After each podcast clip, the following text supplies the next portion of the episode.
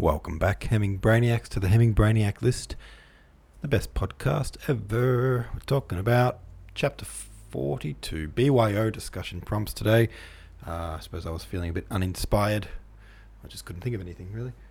and I'm putting socks on because my feet are cold. Oh, I can multitask. Uh, all right, one sock on. Intrepa says, It appears Philip is drunk on self delusion. Maybe we need that to keep us going sometimes. I was wildly deluded that my book would be popular, and it drove me to finish the first draft. I'm curious what people think of Cronshaw. I don't see his appeal myself. Edit on the same word. Oh, spelling. Okay. Um, well, more um, interesting to me, Intrepa, is that you finished a book. You finished a book. Hang on. Left sock. Left sock on. All right, I'm all socked up. That's all my feet socked. You finished a book. That's really cool. Is it out? Can we see it? And um, what can you tell us about it? We'd love to know. Um, drop it into today's discussion, into the new discussion, chapter 43. If it's out and available, um, put a link in. We'll have a look. I'm Norwegian says one plus egg mention. What are we up to now? Eight? Jeez, he loves an egg. Um, a video of the dancer that Philip likens to the hairstyle of the young woman. Okay. It's Cléo de Mérode. Okay, she's just doing a little dance. 1900, this footage is from. Little curtsies here and there. She looks quite pretty. She looks much better in actual pictures. And here's a link to her f- picture of her face. Oh yeah, she's really pretty. Uh, who does she look like? I don't even know. Pretty though. She looks like a pretty French girl. This isn't related to the book in any way, but I watched 1997 adaptation of Anna Karenina today. I haven't watched the two 2012 one yet, but I went with the 97 one for the simple reason of the historical dress being accurate. 2012 one is apparently terrible in that department. Oh, it's really disappointing that they'd messed that up, right? Like it's a historical piece. It's historical fiction almost. That's the one thing you got to get right: the dress, the settings, the scenery. Uh, not normally something I'd care about, but I tried to watch the Netflix Enola Holmes movie. At one point, the main character self righteously breaks the fourth wall and quips to the audience about corsets being nothing more than a symbol of oppression. I remembered that years ago I saw a video where a historical dress YouTuber went into great detail about corsets and our modern misconceptions of it. Apparently, they were pretty great. Anyways, I fell deeper into the historical dress YouTube rabbit hole, and at one point, someone mentioned how accurate the 97 version of Anna Karenina was. It was a pretty good movie, except that most of the major events felt hollow. I'm assuming you're talking now about 1997 Anna Karenina and not Enola Holmes. Two hours, and still it felt like it was just. It just jumped from thing to thing, trying to fit it all in. But the acting, casting, and costumes were great. Great way to get better at visualizing the novels I read from the era. Shockingly, the book was better. Wow, shocker. Um, I really liked the BBC War and Peace adaptation. Haven't watched any Anna Karenina adaptations yet, but I think I might check out the 97 one if it's a bit more accurate. Um, and I mean, it's a lot of book to fit into one film, isn't it? I think a miniseries works better. Because even with the War and Peace miniseries, I mean, War and Peace is a big book, but you still feel pretty satisfied that everything's in there. I mean, I know a lot is cut out, but, you know, it's like. Uh, how much do you miss? Um, oh, I, can't, I can't even think of his name. I'm trying to think of the goblin in Harry Potter that was completely removed from the film. He's not a goblin. He's a um. I can't even think what he is. Those little mischievous guys. He's a. I want to say Jeeves, but it's no, it's not Jeeves. anyway, doesn't matter. It's one of those details that was left out of the films that you don't really miss. It's like, yeah, we can live without that guy. Um, even better, there's a Russian War and Peace film that was made. I think it made in the 60s or 70s, 60s, I think, late 60s. Uh, and it is it's really long. I think it's a three part movie. uh, and sorry, that's my phone. And um, the budget on it was just enormous. You know, it was Russia's attempt to compete with Hollywood.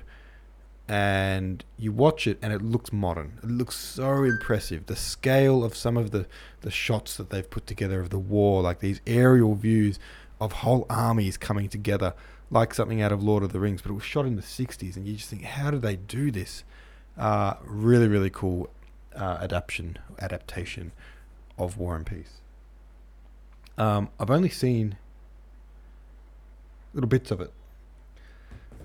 I actually downloaded it, but the there was a problem with the audio.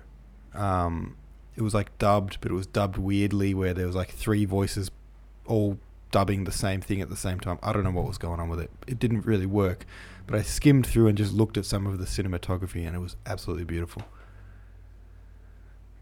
Uh, Pony Pony sorry Pony Salvage twenty two says he is that a new name? Welcome if you are new here.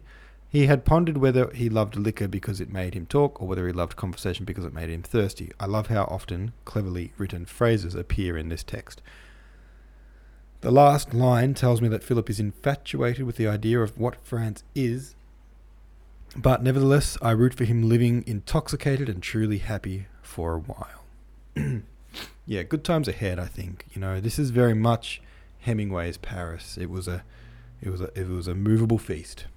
You know, it was cafes at night, dance here, drink there, have a coffee there, meeting up with artists here and there and everywhere.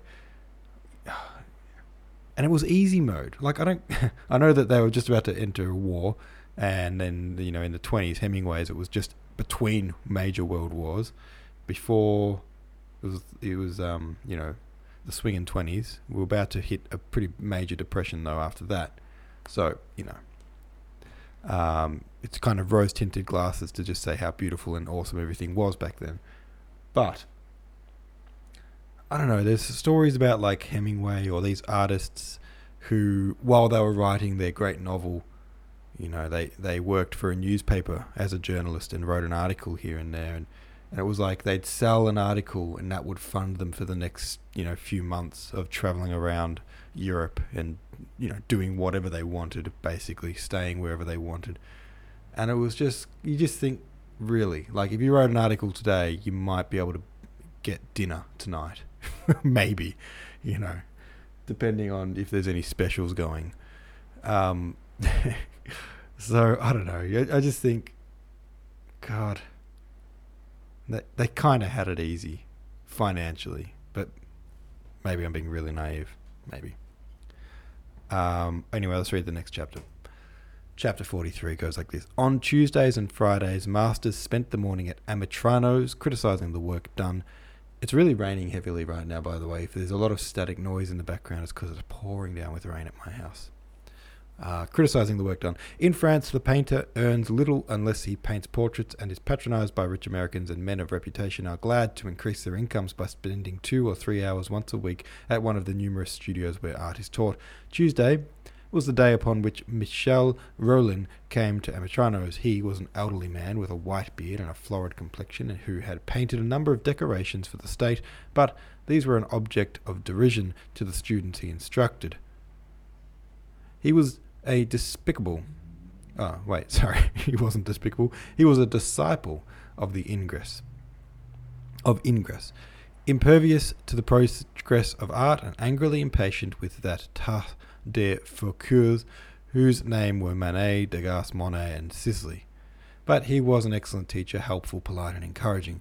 Foinet on the other hand, who visited the studio on Fridays, was a difficult man to get on with. He was a small, shriveled person with bad teeth and bilious air, an untidy grey beard, and savage eyes. His voice was high and his tone sarcastic. He had pictures bought by the Luxembourg and at 25 looked forward to a great career, but his talent was due to youth rather than to personality, and for 20 years he had done nothing but repeat the landscape which had brought him early success. When he was reproached with monotony, he answered, Corot, Corot only painted one thing why shouldn't I?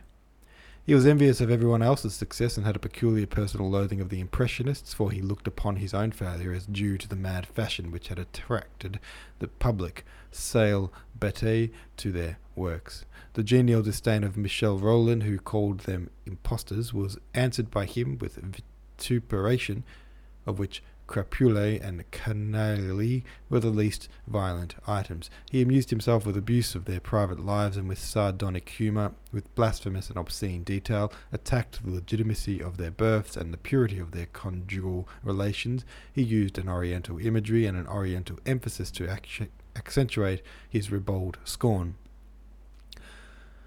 Nor did he conceal his contempt for the students whose work he examined. By them he was hated and feared the women by his brutal sarcasm, he reduced often to tears, which again aroused his ridicule, and he remained at the studio notwithstanding the protests of those who suffered too bitterly from his attacks. Because there could be no doubt that he was one of the best masters in Paris, sometimes the old model, who kept the school, ventured to remonstrate with him, but his expostulations quickly gave way before the violent insolence of the painter and ab- to abject apologies. It was Fournier whom with whom Philip first came in contact. He was already in the studio when Philip arrived. He went round from easel to easel with Mrs. Otter, the massière, by his side to interpret his remarks for the benefit of those who could not understand French. Fanny Price, sitting next to Philip, was working feverishly. Her face was sallow with nervousness, and every now and then she stopped to wipe her hands on her blouse, for they were hot with anxiety. Suddenly she turned to Philip with an anxious look, which she tried to hide by a sullen frown. Do you think it's good? she asked, nodding at her drawing. Philip got up and looked at it. He was astounded. He felt she must have no eye at all. The thing was hopelessly out of drawing. I wish I could draw half as well myself, he answered. You can't expect to. You've only just come. It's a bit too much to expect that you should draw as well as I do. I've been here two years. Fanny Price puzzled Philip. Her conceit was stupendous. Philip had already discovered that everyone in the studio cordially disliked her, and it was no wonder, for she seemed to go out of her way to wound people. I complained to Mrs. Otter about Fournier, she said now. The last two weeks he hasn't looked at my drawings. He spends about half an hour on Mrs. Otter because she's the Maiserie. Maisiere. Maisierie. After all, I pay as much as anybody else, and I suppose my money's as good as theirs. I don't see why I shouldn't get as much attention as anybody else. She took up her charcoal again, but in a moment put it down with a groan. I can't do it any more now. I'm so frightfully nervous.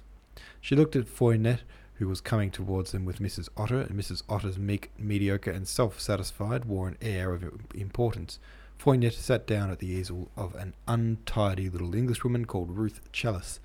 She had the fine black eyes, languid but passionate, and thin face, ascetic but sensual, the skin like old ivory, which, under the influence of Burne Jones, were cultivated at that time by young ladies in Chelsea.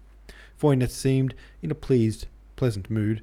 He did not say much to her, but with quick, determined strokes of her charcoal pointed out her errors. Miss Chalice beamed with pleasure when he rose. He came to Clutton, and by this time Philip was nervous too, but Mrs. Otter had promised to make things easy for him.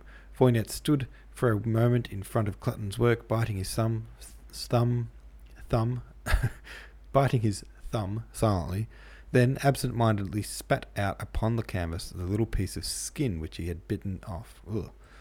That's a fine line, he said at last, indicating with his thumb that what pleased him. You're beginning to learn to draw. Clutton did not answer, but looked at the master with his usual air of sardonic indifference to the world's opinion. I'm better. I'm beginning to think you have at least a trace of talent. Mrs. Otter, who did not like Clutton, pursed her lips. She did not see anything out of the way in his work. Fournier sat down and went into technical details. Mrs. Otter grew rather tired of standing. Clutton did not say anything, but nodded now and then, and Fournier felt with satisfaction that he grasped what he said and the reasons of it. Most of them listened to him, but it was clear they never understood. Then Fournier got up and came to Philip. He only arrived two days ago, Mrs. Otter hurried to explain. He's a beginner. He's never studied before. Ça se voit, the master said. One sees that. He passed on, and Mrs. Otter murmured, murmured to him, This is the young lady I told you about. He looked at her as though she were some repulsive animal, and his voice grew more rasping. It appears that you do not think I pay enough attention to you. You have been complaining to the massière. Well, show me this work to which you wish me to give attention. Fanny Price coloured. The blood under her unhealthy skin seemed to be of a strange purple. Without answering, she pointed to the drawing on which she had been at work since the beginning of the week. Fournier sat down. Well, what do you wish me to say to you? Do you wish me to tell you that it's good? It isn't. Do you wish me to tell you it is well drawn? It isn't. Do you wish me to say it has merit? It hasn't. Do you wish me to show you what is wrong with you? With what is wrong with it? It is all wrong. Do you wish me to tell you what to do with it? Tear it up. Are you satisfied now? Miss Price became very white. She was furious because he had said all this before Mrs. Otter. Though she had been in France so long and could understand French well enough, she could hardly speak two words. He's got no right to treat me like that. My money's as good as anyone else's. I pay him to teach me, not he's not that's not teaching me. What does she say? What does she say? asked Fournier. Oh, what does she say? What does she say? asked Fournier. Mrs. Otter hesitated to translate, and Miss Price repeated in ex- inexorable French, Je vous paie pour me apprendre. His eyes flashed with rage. His ha- he raised his voice and shook his fist. Mais nom de Dieu, I can't teach you. I could more easily teach a camel. He turned to Mrs. Otter. Ask her, does she do this for amusement, or does she expect to earn money by it? I'm going to earn my living as an artist, Miss Price answered. Then it is my duty to tell you that you are wasting your time. I would not matter. It would not matter that you have no talent. Talent does not run about the streets in these days. Do you have not the beginning of an apti- of an aptitude? How long have you been here? A child of five, after two lessons, would draw better than you. I only say one thing to you give up this hopeless attempt. You are more likely to earn your living as a bon etuferi than as a painter. Look. He seized a piece of charcoal and broke it as he applied it to the paper. He cursed, and with the stomp drew great firm lines. He drew rapidly and spoke at the same time, spitting out the words with venom. Look at those arms. Are not the same length. That knee, it's grotesque. I tell you, a child of five. You see, she's not standing on her legs. That foot. With each word, the angry pencil made a mark, and in a moment the drawing upon which Fanny Price had spent so much time and eager trouble was unrecognizable, a confusion of lines and smudges. At last he flung down the charcoal and stood up. Take my advice, mademoiselle. Try dressmaking. He looked at his watch. It's twelve. A la semaine prochaine, messieurs. Miss Price gathered up her things slowly. Philip waited behind after the others to say to her something consolatory. He could think of nothing but, I say I'm awfully sorry. What a beast that man is. She turned on him savagely. Is that what you're waiting about for? When I want your sympathy, I'll ask for it. Please, get out of my way. She walked past him out of the studio, and Philip, with a shrug of the shoulders, limped along to Gravier's for luncheon. It served her right, said Lawson when Philip told him what had happened. Ill tempered slut. Lawson was very sensitive to criticism, and in order to avoid it, never went to the studio when Fournier was coming. I don't want other people's opinion of my work, he said. I know myself if it's good or bad. You mean you don't want other people's bad opinion of your work? answered Clutton dryly. In the afternoon, Philip thought he would go to the Luxembourg to see the pictures, and walking through the garden, he saw Fanny Price sitting in her accustomed seat. He was sore at the rudeness with which she had met his well meant attempt to say something pleasant. He passed as though he had not caught sight of her. But she got up at once and came towards him. Are you trying to cut me? she said. No, of course not. I thought perhaps you didn't want to be spoken to. Where are you going? I wanted to have a look at the Manet. I've heard so much about it. Would you like me to come with you? I know the Luxembourg rather well. I could show you one or two good things. He understood that unable to bring himself to apologize directly, she made this offer as amends. It's awfully kind of you. I should like it very much. You needn't say yes if you'd rather go alone, she said suspiciously. I wouldn't. They walked towards the gallery. Caillebotte's collection had lately been placed on view, and the student, for the first time, had the opportunity to examine at his ease the works of the Impressionists. Till then it had been possible to see them only at Durand Ruel's shop in Rue Laffitte, and the dealer, unlike his fellow fellows in England, who adopt towards the painter an attitude of superiority, was always pleased to show the shabbiest student whatever he wanted to see, or at his private house, to which it was not difficult to get a card of admission on Tuesdays, and where you might see pictures of worldwide reputation. Miss Price led Philip straight up to Manet's Olympia. He looked at it in astonished silence. Do you like it? asked Miss Price. I don't know, he answered helplessly. You can take it from me that it's the best thing in the gallery except perhaps Whistler's portrait of his mother. She gave him a certain time to contemplate the masterpiece and then took him to a picture representing a railway station. Look, here's a Monet, she said. It's the Gare Saint Lazare. But the railway lines aren't parallel, said Philip. What does that matter? she asked, with a haughty air. Philip felt ashamed of himself. Fanny Price had picked up the glib chatter of the studios and had not no difficulty in impressing Philip with the extent of her knowledge. She proceeded to explain the pictures to him superciliously but not without insight, and showed him what the painters had attempted and what he must look for.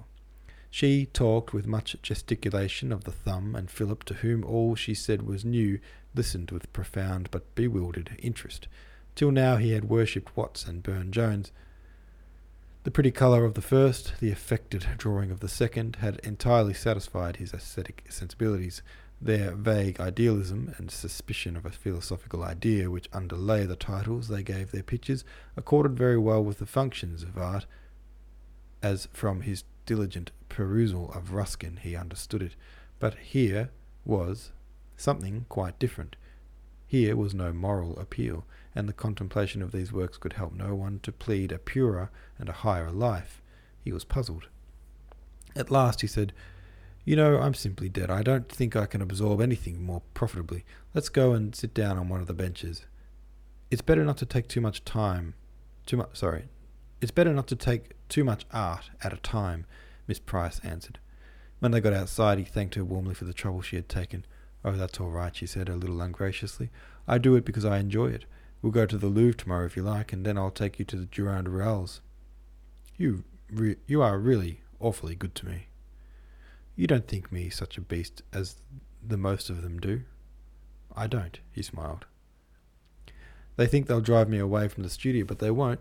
I shall stay there just exactly as long as it suits me. All that this morning it was Lucy Otter's doing, I know it was. She always has hated me. She thought after that I'd take myself off. I dare say she'd like me to go. She's afraid I know too much about her. Miss Price told him a long, involved story which made out that Mrs. Ottoman, a humdrum and respectable little person, had scabrous intrigues. Then she talked of Ruth Chalice, the girl from whom Foinet, Foinet had praised that morning. She's been with every one of the fellows at the studio. She's nothing better than a street walker, and she's dirty. She hasn't had a bath for a month. I know it for a fact. Philip listened uncomfortably. He had heard already that various rumours were in circulation about Miss Chalice, but it was ridiculous to suppose that Mrs. Otter, living with her mother, was anything but rigidly virtuous. The woman walking by his side with the malignant lying positively horrified him. I don't care what they say, I shall go on just the same. I know I've got it in me. I feel I am an artist. I'd sooner kill myself than give up. Oh, I shan't be the first of all laughed at in the schools, and then he's turned out to be the only genius of the lot. Art is the only thing I care for. I'm willing to give up my whole life to it. It's only a question of sticking to it and pegging away. She found discreditable, discreditable motives for everyone who would not take her at her own estate, estimate of herself. She detested Clutton. She told Philip that his friend had no talent, really. He was just flashy and superficial. He couldn't compose a figure to save his life. And Lawson, little beast, with his red hair and his freckles, he's so afraid of Foinet that he won't let him see his work. After all, I don't funk it, do I? I don't care what Foinet says to me. I know I am a real artist. They reached the street in which she lived, and with a sigh of relief, Philip left her. All right, there we go. There's another chapter down. Whew. Art students, eh? Fiery lot. Have your say about it over at the subreddit. Thank you very much for listening, and I will see you tomorrow.